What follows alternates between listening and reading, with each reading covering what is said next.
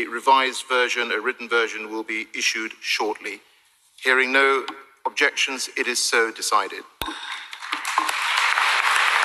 So the tide has gone out on the COP26 conference in Glasgow, and we have some text. Today, we take a look at that text on this special edition of the Health Econometrician. What passed was probably the most watered down agreement activists could hope for. In essence, it kicked the can down the road for another year. So 11% of the time our leaders have left is going to be spent waiting. So I've looked at the original agreement. It makes for grim reading. I've also run a data analysis grouping together the common themes and the intensity of the sentiment within the document. I'll drop a link to the infographic in the description. And while there are a lot of great words, all very important for a commitment, none of them are legally binding. And the one word that is missing is act. Everything else is about acknowledgement and reiteration, replaying words we've heard before. But could we really have done any different? Let's listen to the closing speech by Alok Sharma, who is presiding over proceedings and representing the UK government as president of COP26. May I just say to all uh, delegates, um, I apologise for the way this process has unfolded, um, and uh, I'm deeply sorry. I also understand the, the deep disappointment. But I think, as you have noted, it's also vital that we um, protect this package.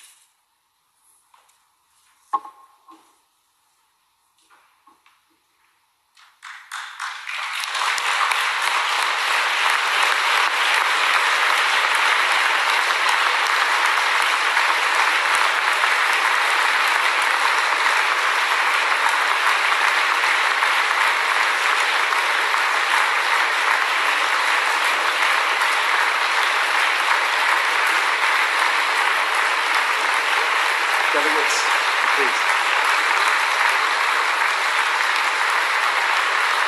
Delegates, thank, thank you, thank you, friends. We, we, we should be, we, we need to proceed. Thank you very much. Um, so, given what interventions we've had, um, I propose that the revised proposal is adopted uh, as orally amended. A revised version, a written version, will be issued shortly. Hearing no objections, it is so decided.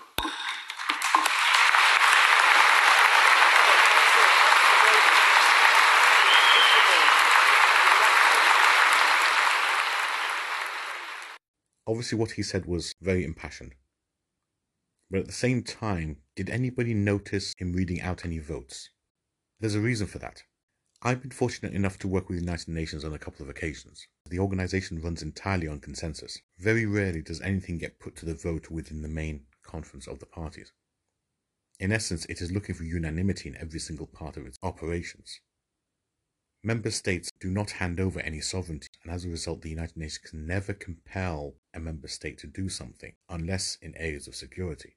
No money ever changes hands, but the commitments are made by individual countries. So when a country says it will do something, it will then commit to putting that into its own domestic legislation to be enforceable by its courts and its courts only. The only exception being the European Union, because that shares sovereignty allowing the European Union to act on behalf of 27 nations. It was 28 until the United Kingdom left. The EU works as a much stronger entity because it effectively delegates that work to union level, but no such mechanism exists within the United Nations. So, in this episode, I'm going to take a look at the agreement and read it in detail, making my comments and narration as I read it. So, you can see what I think of it, obviously, but also, hopefully, I can provide something to consider when looking at this document. The United Nations, we have to remember, it's worth remembering that the United Nations has no sovereignty of its own. That means it can't create enforcement mechanisms without individual nations contributing to that enforcement mechanism. Not just that, it works off consensus. That requires unanimity. And unfortunately, this can mean that agreements can be stalled by member states and nations who have a particular vested interest in not pursuing the agenda the same as everyone else. But in order to get some agreements moving forward, a lot of other countries will then pander to those demands just to ensure that some progress is made instead of going all the way to a conference somewhere in the world and coming back with nothing to show for it. Section 1 of the document is all about science. It's only got four sections in it and it barely makes half a page, but it recognizes the importance of science as a baseline for the policy and decision making that should go into climate change action. It also acknowledged the IPCC report published earlier in the year and calls on parties to enhance their ambition to find solutions, both to mitigation and adaptation, and crucially to finance those solutions in ways that are effective, enduring, and sustainable. At the same time, it should be recognized that the UN can't actually mandate this to happen. The commitments made around the table are just to allow national governments to then make those changes within their own laws and create policies, incentives, and state aid procedures to encourage greener innovation and new ways of working, and any transition between the two states of now and the future. In a lot of ways, this section reads like a script. You have to express alarm, you have to stress the urgency of enhancing ambitions, and these create models but somewhat weak presentations, if you like, of the needs of climate activists, but also societies as a whole. The lack of ability to mandate what happens in this document and also the lack of detail means that there's a lot of wallpaper but not a lot of wall. Section 2 is about adaptation. Again, it reiterates the findings of the IPCC report. There are some countries out there that have already presented their national adaptation plans, and that's great because they have to. But equally, there are still plenty of countries out there who haven't even started. And this section calls on those countries to integrate adaptation plans into local, national, and regional planning. In essence, trying to make sure there is a top to bottom plan for how the country has to adapt. While there is a mandate to start, it does suggest that countries should consider how this will affect their people.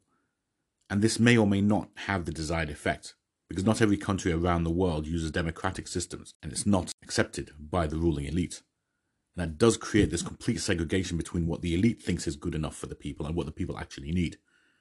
In fact, sometimes the people don't actually know what they need, especially where countries run certain types of information black spots. It also acknowledges the need to present the IPCC report at COP27, which is due to take place in November 2022. Effectively, this is the line that kicks the can down the road another year. But when you kick that can, you're also creating up to 12 years worth of damage compared to pre industrial times. And because of that, you have this ongoing juggernaut that you'll never be able to catch. We're already behind, and it's accelerating away from us. And all we can do is wait another year. That's 11% of the time that we should be using between now and 2030 more effectively. Adaptation finance. That's section 3, a contentious part of the conference overall. Together with mitigation, adaptation was supposed to be financed to the tune of $100 billion.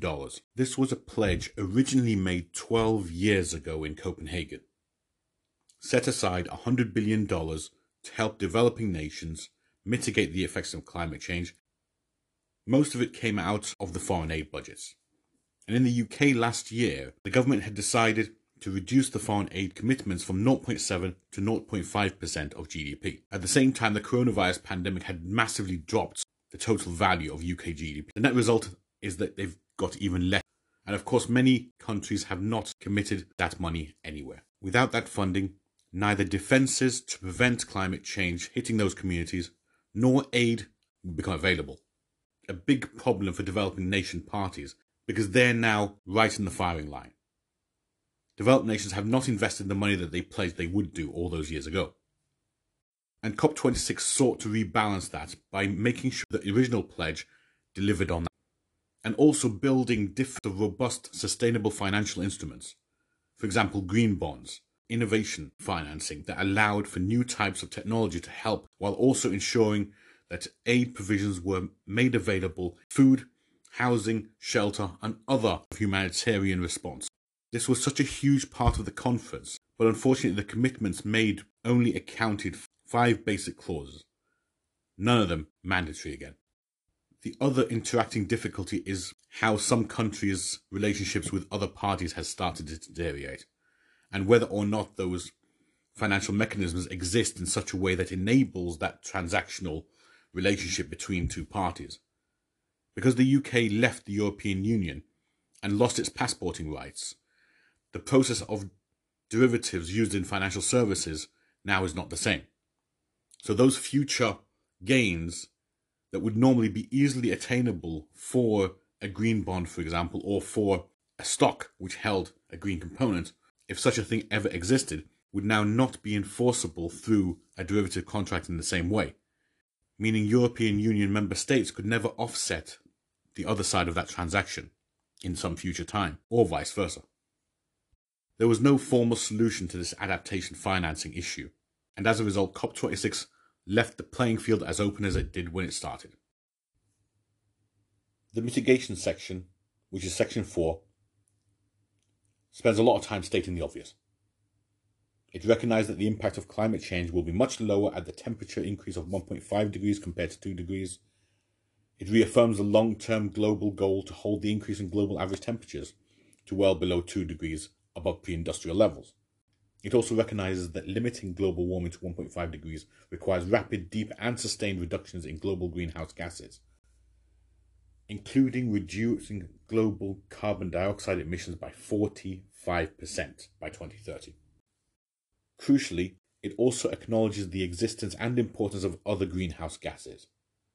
This includes things like methane, sulfur hexafluoride, and other chemical combinations that are sometimes potentially up to 5,000 times worse than carbon dioxide. At the same time, it's urging members to try and accelerate the development of new technologies that will allow carbon sequestration as well as clean power generation. All of these have natural homes in the developing world as it happens, because there's more sunshine.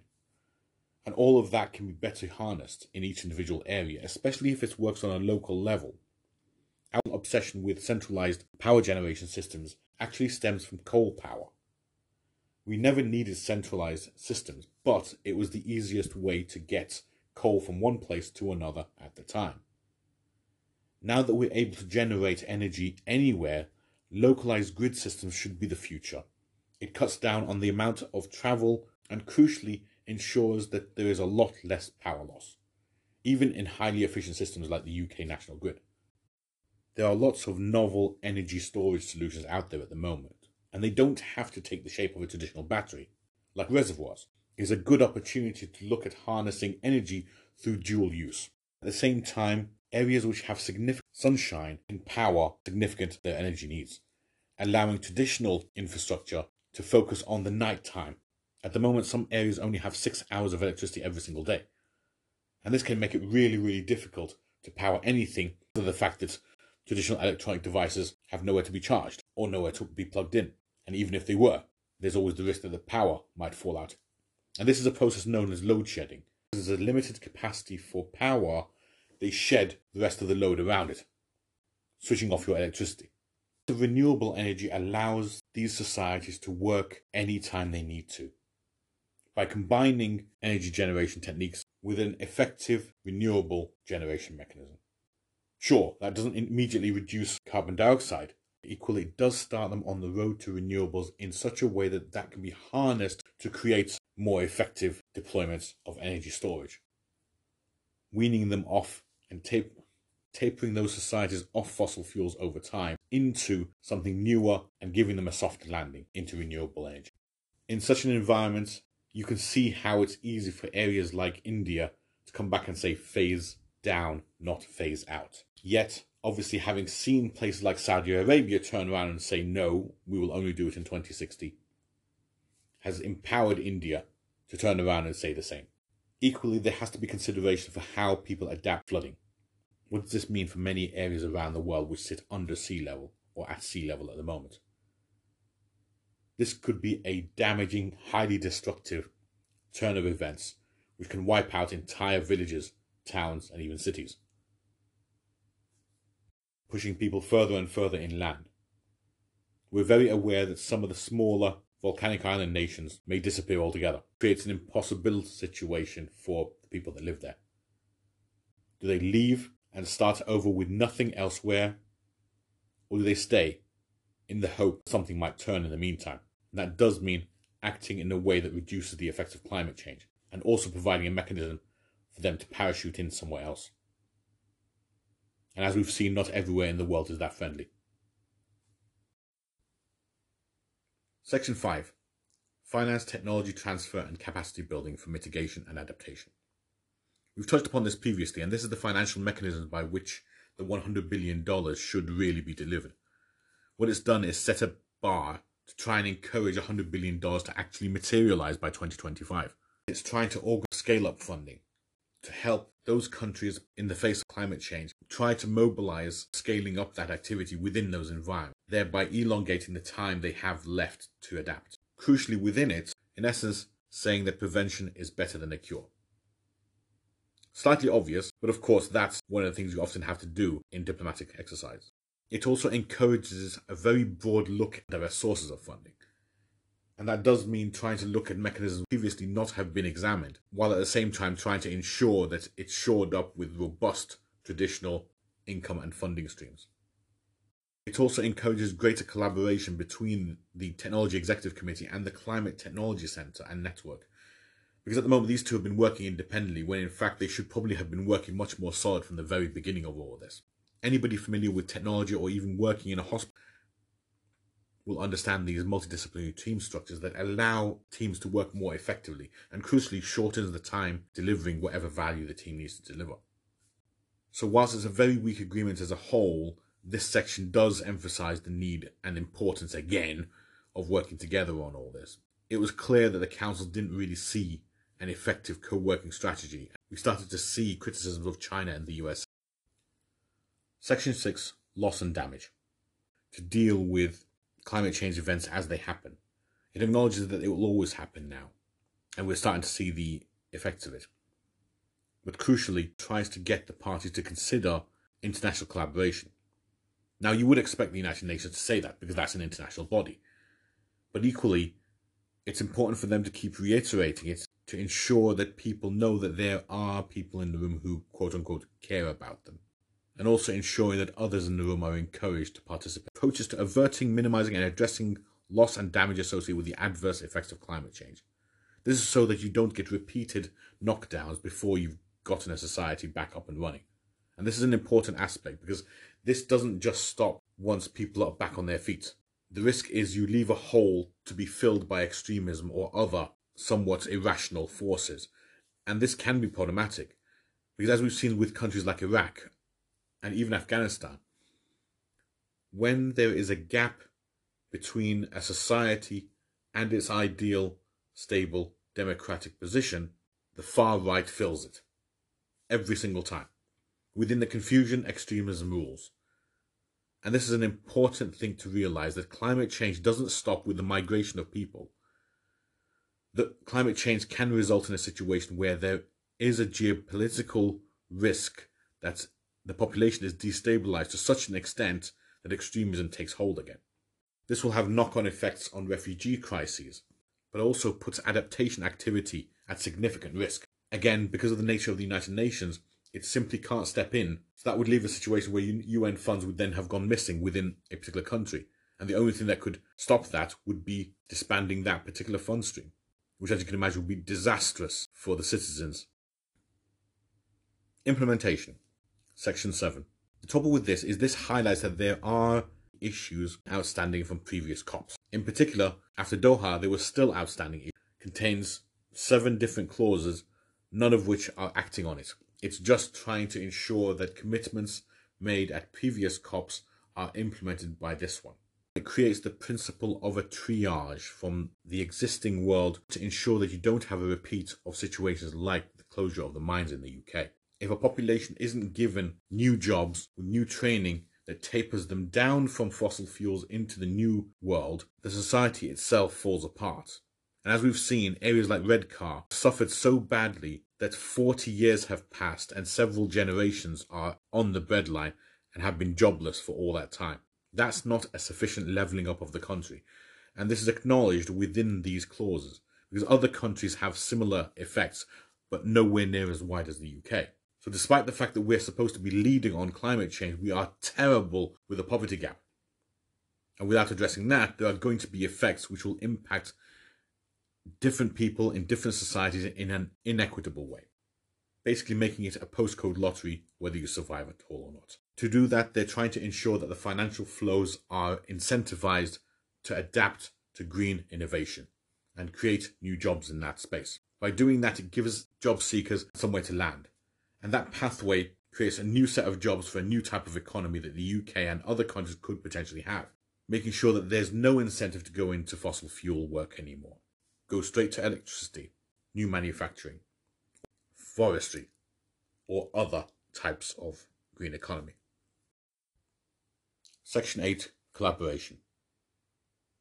You would assume that a conference like COP26 would have a significant amount of collaboration in it in reality, whilst it is the biggest section in the document, there's still a lot of principles that underline all this, and unfortunately, none of it then goes on to act. It encourages collaboration between certain bodies and acknowledges the need for international collaboration across all of it, but it doesn't create the framework to do it. It talks about a lot of the SDGs, which is great. It talks about encouraging youth voices, which is also great. But equally, it doesn't talk about tackling particular types of climate change. It doesn't talk about systemic considerations. It doesn't talk about ways of magnifying the choices we make in a positive direction. One example of that is work from home. Because work from home tackles both the energy in commercial spaces, but also commuting and even food that you eat out. And all of those then contribute to significantly lower carbon footprint for, for our society whilst also creating the opportunity to try and build your work around your life instead of the other way around. Most of this section talks about the Sustainable Development Goals, touching upon one or more in each individual clause. And while that's fine, again, there's no action to solve any of these issues. Talking about them is just blah, blah, blah. And that brings us to the end of the document. And that's it. That's the entire document. 11 pages, Glasgow Climate Pact, no action whatsoever. The trouble is, there's a lot of really good intent elsewhere in the world, and the people again are being let down by their governments. But crucially, the governments themselves are being let down by the need for consensus in the United Nations Forum. The organisation doesn't operate on a voting mechanism, by and large. Everything has to be built on consensus each member state has to take back the commitment and then decide what to do under its own legislative powers, creating primary legislation that would enforce the climate action delivered or desired by the Climate Pact. And perhaps that is one of the problems here. Looking for collective action has tended to require the need for consensus in a way that has tended to stifle action when it's most needed. In most emergency cases, executive committees can come together and act, but there isn't one here. And it's proving to be a very difficult churn. The good news, though, is we don't have to wait for them to tell us what to do. Most of us already know what to do. The techniques, the tools, the models, the technology are all available to us if we choose to act upon it. So the question I leave you guys with today is what are you going to do differently tomorrow and then next week and then next year so that you can help stop climate change, regardless of what the governments within the COP26 have chosen to do or not do? Hope you enjoyed that look at the Glasgow Climate Pact. If you enjoyed that episode, don't forget to hit like and add this podcast to your favourites. We're publishing every couple of weeks at the moment. And if you have any topics you'd like me to cover, please get in touch or let me know in the comments. Until next time, have a great day.